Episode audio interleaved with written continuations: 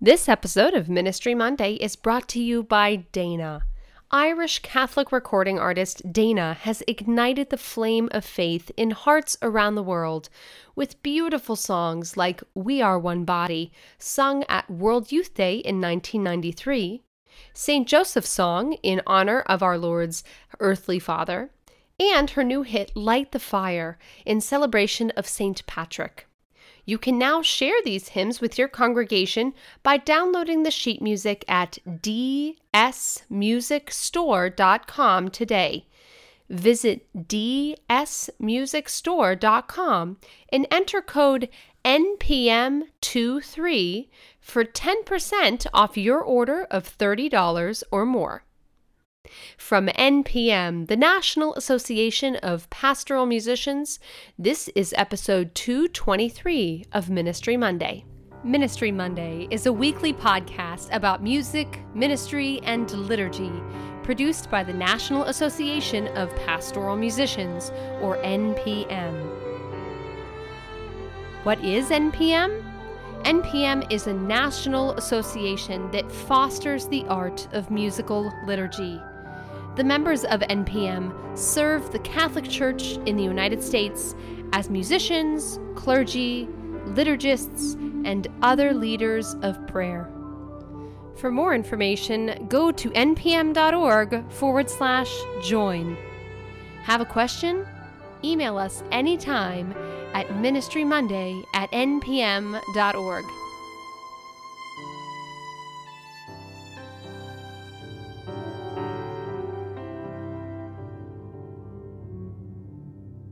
Hello, and welcome to Ministry Monday. I am your host, Amanda Bruce. If you haven't done so yet, please subscribe to Ministry Monday wherever you listen to your podcasts each week. And hey, thanks for joining us. Today's episode of Ministry Monday features and celebrates Taizé, both the small village and the music it offers in contemplation and in prayer.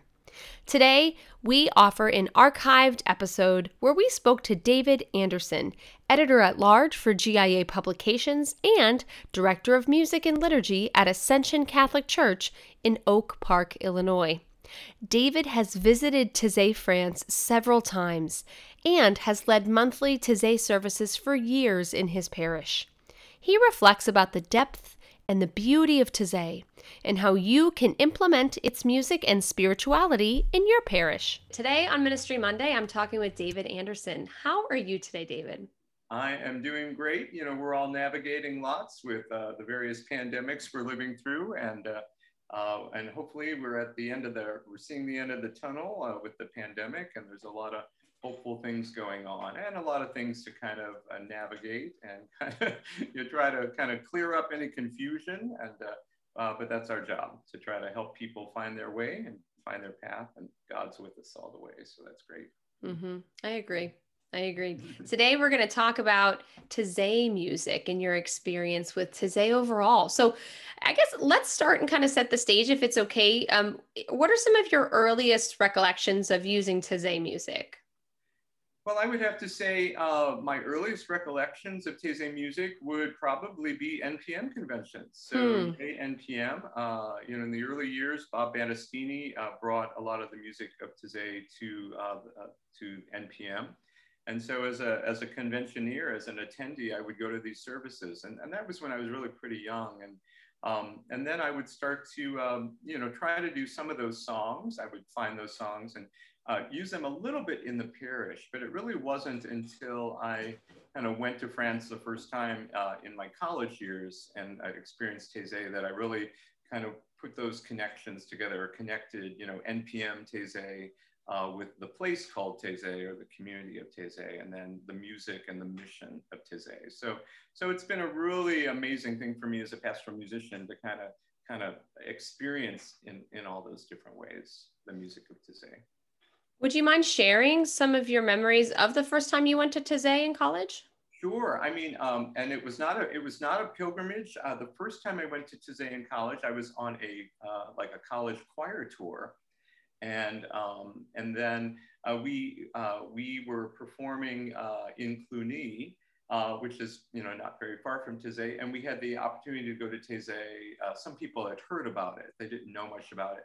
So I didn't know much about it either. So um, so anyway, went there and just experienced kind of part of a day there, and went to a couple of the prayers, and then didn't really think about it too much. But then also then I experienced it more at, at NPM conventions, and then I went on a uh, a familiarization tour. You know, after I'm a choir director for a year, you know, uh, with Peter Bahu, and uh, you know, uh, so uh, and that was a familiarization tour for choir directors in France, and we spent a whole mm. day in Taizé.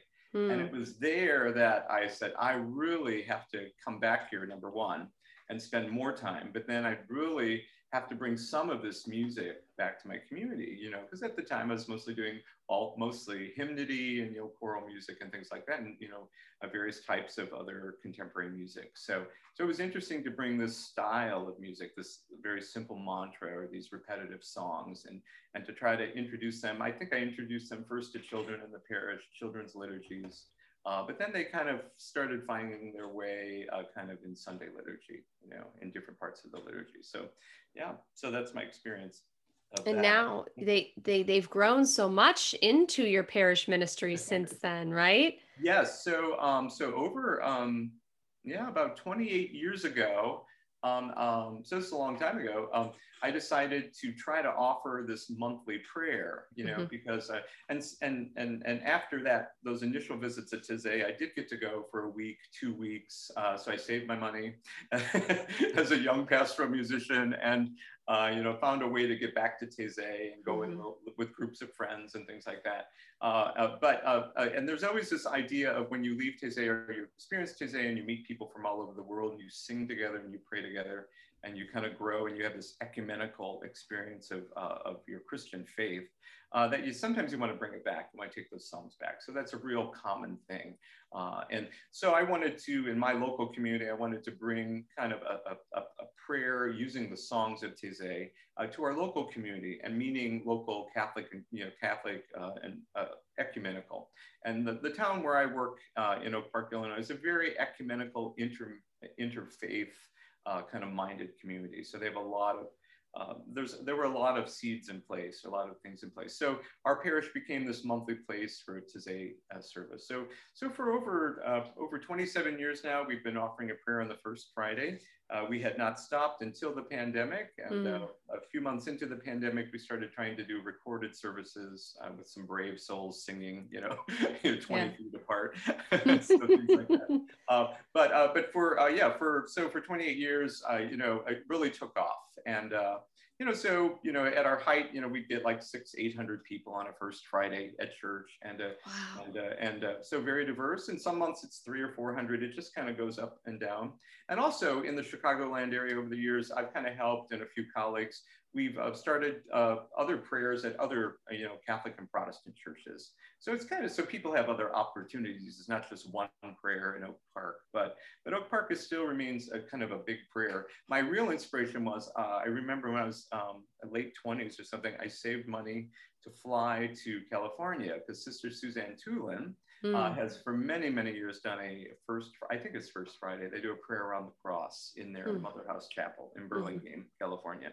And I remember saving money to go to that. And all I did is I landed, I got there, I went to the prayer, I talked to sister, I left the next day. You know what wow. I mean? Yeah. you know, I didn't even, I didn't go anywhere else. I just went to Burlingame, you know. So that was very funny. But I went to experience what somebody else had done. So she was a hmm. real kind of, that was a nice model. And, uh, you know, so anyway, so that's what we've done over the years. It's really become kind of this real outreach um, and not that we're trying to make any Catholics, but a number of people have been coming to had been coming to Ascension for so many years that they got interested in Catholicism, even though wow. is not a Catholic prayer or anything like that, but it's truly mm-hmm. ecumenical. So we've had some nice connections um, uh, with the various uh, Catholic and Protestant communities in the area and beyond. We've had a lot of college students come uh, you know, uh, uh, evangelical students from Wheaton College and mm. DePaul, students from DePaul from various Catholic universities, universities. So they'll come in large groups, you know, uh, it just depends on the month. So it's been a real gift to this local community to provide a place and a space, you know, to sing and pray and experience Christ in community and to really kind of uh, deepen kind of our contemplative practice, you know, through silence, and the singing of these chants, which are essentially mantras for the most part. You know, I mean, Right. so and that's you know, and that really resonates, I think, with a lot of contemporary uh, spirituality hungers as we kind of tap into contemplative practice in a busy world. So, and I, I think people kind of like that. So, long answer. no, that's great. It's a great answer. Mm. And I'm so glad you said that too. I wrote down, you know, a combination of silence and mantras, Yeah. or at least like, I understand what you're saying with that, Sure. those small, simple refrains. And last month on the podcast, I spoke to Father James Martin about his new book about prayer. And Mhm. he talked about silence as well as spoken prayer in other ways for dialogue in finding our spiritual faith. Mhm. So, uh, you know, you just alluded to it, but how important is providing silence or pockets of silence and contemplation in the midst of the Taizé music? Well, I mean, I would say that especially if you go to Taizé, if you spend, uh, you know, most people, they, the brothers ask that you spend a week there, you give it a week. You don't just go for three days, you know. So they really like, ideally, and it's really geared toward, it's people of all ages, but I mean, they really target um, that 18 to 30 year old demographic. They're really, uh, uh, they're really trying to provide a, a place of encounter for young adults, really. And they have younger groups come, you know, especially from Europe, confirmation groups, 15, 16 year olds. Mm. And then people, you know, over 30, you know, they, they accommodate that.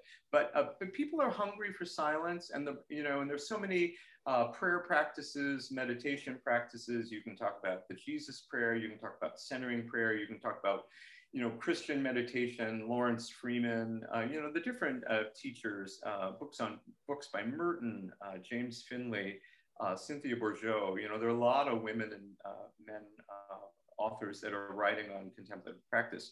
But I, I, would say, I think at Taizé and at the heart of any Taizé prayer service, it, kind of builds to the silence in some ways, I think. Because in the center, three times a day at, at the church in Taizé, the Church of the Reconciliation, in the middle of every service, there's really about eight to 10 minutes of silence. Wow. It's, it's closer to 10. And, um, and, and the brothers make a real strong point not to teach a method. They don't want the young people to say, you must learn how to do centering prayer or you must learn how to do the Jesus prayer. The brothers are very gentle. Uh, and I think as Catholic liturgists and musicians, we have to be very gentle. Just like we try to uh, encourage all kinds of music, we try to just put it out there. Uh, we don't try to over explain it. Uh, but the brothers are very sensitive to the, the different personalities and the different ways that people, the different ways that God works within us. You know what I mean? So I really don't have to know the four steps of centering prayer. I don't really have to be a Jesus, you know what I mean? Uh, but I mean, all those things are great. And, um, and James Martin would also say all those things are great. But, um, but it's really about this, you're providing this space, you know what I mean? And to let God speak within. You know, the Spirit groans. You know, these these these words that we don't understand. We don't know how to pray. But if we just sit in silence and you know just try to open our hearts to God and see what God will do, I, I think that's great. You know, there's that reaching out. You know, you can use all kinds of metaphors, and a lot of those meditation practice, meta, uh, you know uh, practices really just use some metaphors to help us be present, you know, to go deeper within. What does all that mean? Those are just metaphors to help us slow down, stop, and be awakened. Even the word awake, you know what I mean? So I think I think those are great things, and I, I think it reminds us as Catholic liturgists, we have all those places in the liturgy that are that call for silence that we're just afraid of every Sunday. You know, so are we really taking at least 30 seconds after each reading to have some silence in the space? Uh, the real hard one, which is such a missed opportunity, is that silence after communion. But we really have to kind of gently teach our people and continually cue people in on what's going on. You know what I mean? So, and then now with COVID, you know, we're trying to get out in under an hour, and you know, you know, you know we're still trying to do our silence. But oh my gosh, mm-hmm. you know what I mean? Oh my goodness, uh, you know, it's just so. Just I think people don't always realize they're hungry for silence. Um, I think people know they're very rushed, uh, and this has been the kind of the kind of the phrase for many decades now. We're just kind of over, we're we're just kind of overstimulated. You know what I mean?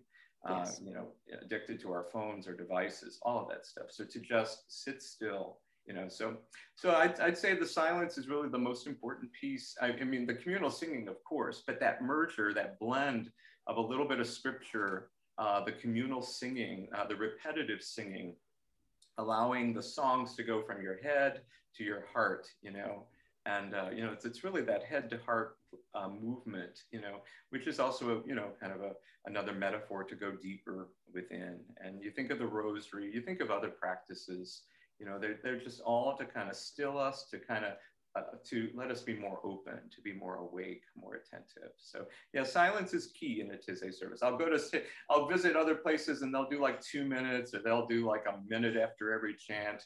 And they never quite realize that the brothers have always called for one big chunk of silence kind mm-hmm. of in the middle of the service. And mm-hmm. it, it, it's amazing to be around 2000 young adults and people of all ages and just have this profound silence. Everybody's sitting on the floor, some people on benches on the sides, depending on your physical, you know, capacities and things like that. So, uh, yeah, no, silence is uh, important. Other than the silence that you just described, to someone who's listening who has not visited Taizé, what are some of the other things that you remember and some of the most powerful things that impacted you there? Yeah, so I would say in the US and a lot of the world, a lot of us just know Taizé songs. And mm-hmm. I would really encourage anybody listening to, or if anybody's interested in kind of welcoming this type of prayer uh, experience in your parish or community, to just uh, kind of delve a little more deeply into kind of the mission of Taizé or the community itself. And so I always send people to the, the Taizé website, and the brothers do amazing things. And uh, uh, but it's really about uh, people coming together from different Christian traditions and celebrating life together and celebrating faith. And uh, it's not so much about building Christian unity, uh, but discovering Christian unity. It's already there. You know, we're baptized sisters and brothers in Christ, and we have lots. We have a lot more in common than we have apart. And I think by having a community of brothers, uh, over a hundred brothers, where you know half of them are Catholic and half of them are from various Protestant and Christian Orthodox traditions, plus 28 nations or so. You know, these men all living this kind of what they like to call a parable of communion or a parable of community, you could say. And then trying to find a way to pray together, trying to find a way to be very provisional and realize that, hey, right now we have to pray this way. And I think a lot of us as pastoral liturgists and musicians have had to learn to pray in new ways this year. But Taizé always reminded me that, you know, they prayed a certain way 50 years ago. You know, they were founded in 1940. In, in you know late 50s early 60s all the young people started coming to Taizé that's when the songs had to be composed because the way the brothers prayed very traditional monastic type prayer trying to honor Catholic and Protestant, trying to be this thing that did, had never existed, this ecumenical community. Uh, you know, but they had to adapt and they had to find new ways to pray to meet the need of the day. And so, uh, and and I think that's what we all have to do too. All of us as, or you know, if we're trained, I, you know, I'm a trained organist, but you know, I have to I have to broaden my uh, you know, I have to learn to play, play different styles. And some styles I'm not very comfortable playing in. You know, I'd much rather be more classical or more traditional hymnody maybe.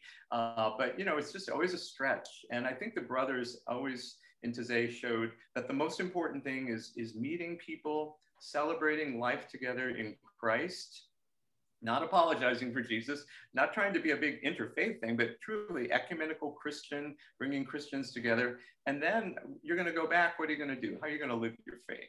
And all of that is helped by the songs, and all of that is helped by the silence, but by living together and eating simple meals and reminding that life, to have a beautiful life, you don't have to have a whole lot. You know what I mean? So the songs are simple, you go to Taizé, the food you might say is terrible or very simple. you know, you go to Taizé, it's like camping. You know, you really can't live mm-hmm. on that food for three weeks, four weeks. There's not a lot of salad served at Taizé. You know, it's a lot of carbs, but you're there for a week. It's it's so simple. You know what I mean? Mm-hmm. And and then you go back and you realize, wow, my my life is pretty packed. My life mm. is pretty overloaded. My life is pretty full uh, in probably not the best ways of having a full life. So I need to make space for a fuller life. And uh, so I think that's the thing to learn about Taizé, but that call to ecumenical unity, that call to uh, sisterhood and brotherhood. And the songs are the vehicle. You know, the brothers always say mm-hmm. uh, the prayer that they do three times a day, they refer to it as a very poor prayer. It's a poor prayer. There's a poverty about the prayer. And Catholics could say, wow, you know, we have a very poor liturgy too. You know, we use uh, we use bread that doesn't really look like bread. It's a very sim- it's the simplest of breads you can imagine, unless your community is really committed to baking bread for the Eucharist and things that are all appropriate. And you know, there are various rules for all of that. Um, but uh, you know, I've, I've learned a lot from the community, the Taizé community over the years, and uh, in my friendships with some of the brothers in particular, uh, just you know, that idea of what do we need for now? What do we need to uh, encounter God and move forward now with what we have? What do we need? What do we not need? So, yeah, so it's good. Lots of stuff to think about. I've heard that phrase too in the last year where of course COVID and the the quarantine that happened in many cities after that really made people step back and re-examine how packed their life is. And so, you know, I, I love the idea of making sure that as we move forward out of COVID and into our, I don't want to say normal world, because who knows what that means, but whatever the next steps are, that maybe we are more intentional and stripped back in what we, you know, can do in our lives. And again, also not just for a practical standpoint, but also maybe for a spiritual standpoint, so that especially we as music ministers are not over scheduled and overpacked so that we and I'll just speak for myself that I don't um, miss the sacred among me that that sits around me. Mm-hmm. Okay. Yeah. Mm-hmm. Yeah. I think I. I um, you said miss the sacred. Is mm-hmm. that what you mm-hmm. said? Yeah. Mm-hmm. Okay. Because I think um, I think a real important lesson, at least for me personally, is if you talk about getting back to some sense of normal, Okay. And we know it'll be a new normal, it'll be a different kind of normal, and that's all good. But I, I think for me, the real lesson is, is we don't have to bring everything back. Mm-hmm. We don't, there's some stuff we can leave behind, you know mm-hmm. what I mean? Mm-hmm. And uh, it's been kind of interesting at my parish. I mean, this has nothing to do with Taizé, but we we've had three months of in-person Taizé now, so people are slowly coming back. We only have about a hundred people coming, you know, um, and our space at, at, different times, you know, we were allowing 125. So I think we're up to 150, and now with the latest CDC, we're kind of moving up to three. We'll be moving in a couple of weeks up to 350, whatever. Uh, but um, but the one thing that I think a lot of people have learned is uh, we, we, we don't have to go back. But, uh, but one thing is, um, you know, just greeting people. Uh, you know, we have this welcome team. We struggled for years with how to greet people before Mass, all of this, you know what I mean? And now we have this whole team of people that are sanitizing hands and checking off names, you know, on a clipboard, but they're getting to know people and so you know it's really it's been kind of a blessing and uh, and i really think uh, we've even said in my local parish here because we have like five entrances to our church i mean mm. and we've thought you know when we're fully open we should just really train people to just enter through the main door so that they can be properly greeted you know because mm. you always hmm. struggle to have all these greeters at multiple doors so this is a very practical simple thing at my parish you know um, but we through this necessity of checking people in and through the struggles over the years sure we have ushers we have greeters but you know those kind of go up and down you know how that is you know mm-hmm. so it's just been interesting to kind of get a few lessons or to acknowledge the, a few of the lessons we've learned uh, from this time together so my last question for you is let's say someone's listening to this podcast and they're familiar with Taizé music. They they know Jesus Remember Me and maybe a few more, but they don't have a regular standing Taizé offering in their parish community and maybe they're interested in doing something like that. How does one start?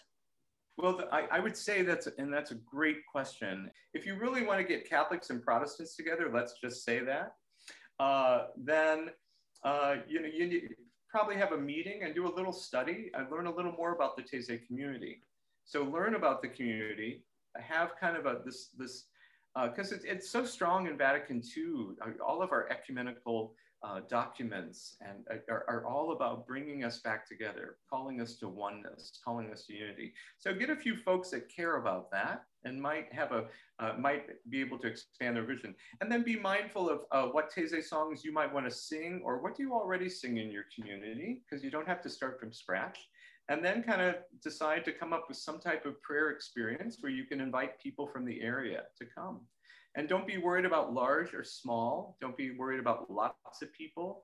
uh, but really kind of study what the prayer, uh, what the brothers try to do try to learn from those around you. I mean, I mean, I go to different Taizé style services, and sometimes they don't feel very much like a Taizé service. Or, or you know, somebody gave me a Taizé program recently. And They said, "Oh, we went to Taizé in Colorado, let's say," and I looked at the program. There was not one Taizé song on this program, mm-hmm. and I was like, "Well, I, I don't know how much that's a Taizé service." You know what I mean? Because mm-hmm. I mean, mm-hmm. there was there might have been one, I don't know, but uh, most of it was like other refrains, and nothing wrong with that. Okay, uh, you know that's not a big judgment because the brothers uh, kind of incorporate other music too. Most of the music that is sung at Taizé is written by Berthier uh, or, or brother composers in the community, especially mm-hmm. in the mm-hmm. recent years since Berthier died mm-hmm. a number of years ago. Right. But um, so anyway, but you know, just kind of educate yourself. Go to the website. Taizé, uh, the brothers uh, give nice guidelines. Um, you know, GIA uh, Publications uh, really has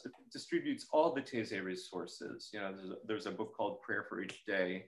Um, but the Taizé website and through that and GIA, there are recordings. You can learn how to actually, as a practicing musician, you can learn how to navigate this. It's very improvisational and it's very different than Sunday liturgy. I have a lot of friends. You just have to really kind of take those, move those rules over for a little bit. It's not so much about animating every chant. It's very different than cantoring at liturgy, you know, at, mm. at Eucharist. So, so I would just encourage people to study and to ask questions and to give it a go, see what happens, and and use a few Taizé songs. but, but you, you, know, three, four, five, you don't need you don't need eight or nine Taizé songs. A Taizé mm. style service can be 30 minutes, it can be 60 minutes. Uh, you know, it can be very simple. You know, uh, but the components are the songs, a scripture reading, silence, and then prayers for the world, intercessory prayer. I mean, so it's, it's so it's singing the songs, it's hearing a little bit of scripture, letting God's word take root, and it's allowing for silence and of course interceding uh, for all the needs of the world. So that's the basic, you know, there are basic, um, you know, basic outlines for that. All that's published too. You can find all that. So, but that's what I'd say. But don't do it alone. Don't do it alone. Because a lot of us, especially pastoral musicians, we, you know, we're in charge of everything, and uh, and sometimes we just have to say, I can't do all this. I need a little help. And right. then it could be choir members. It could be, right. it could be a few people. So find the people that love to pray and say, can you help me with this? Or can we do this together? So that's what I would suggest. Take a little time to learn and then take a little time to pray with others and see what happens. And so, so that's great great thoughts for us to think about great great things. Also for people also who like i said may know Taizé but maybe haven't experienced a Taizé service um, thank you so much for sharing your experience your knowledge on Taizé i'm so thrilled that we get to start the series this way. It really was a great start. So thank you again for your time today and thank you for all you do for ministry well, and thank you amanda and for all you do and uh, God bless everybody. Keep singing, everybody, as best we can, even if we have to do it quietly. That's right. it's coming back. It's coming back. So that's right. That's right. So, Amen. Thank Amen. you.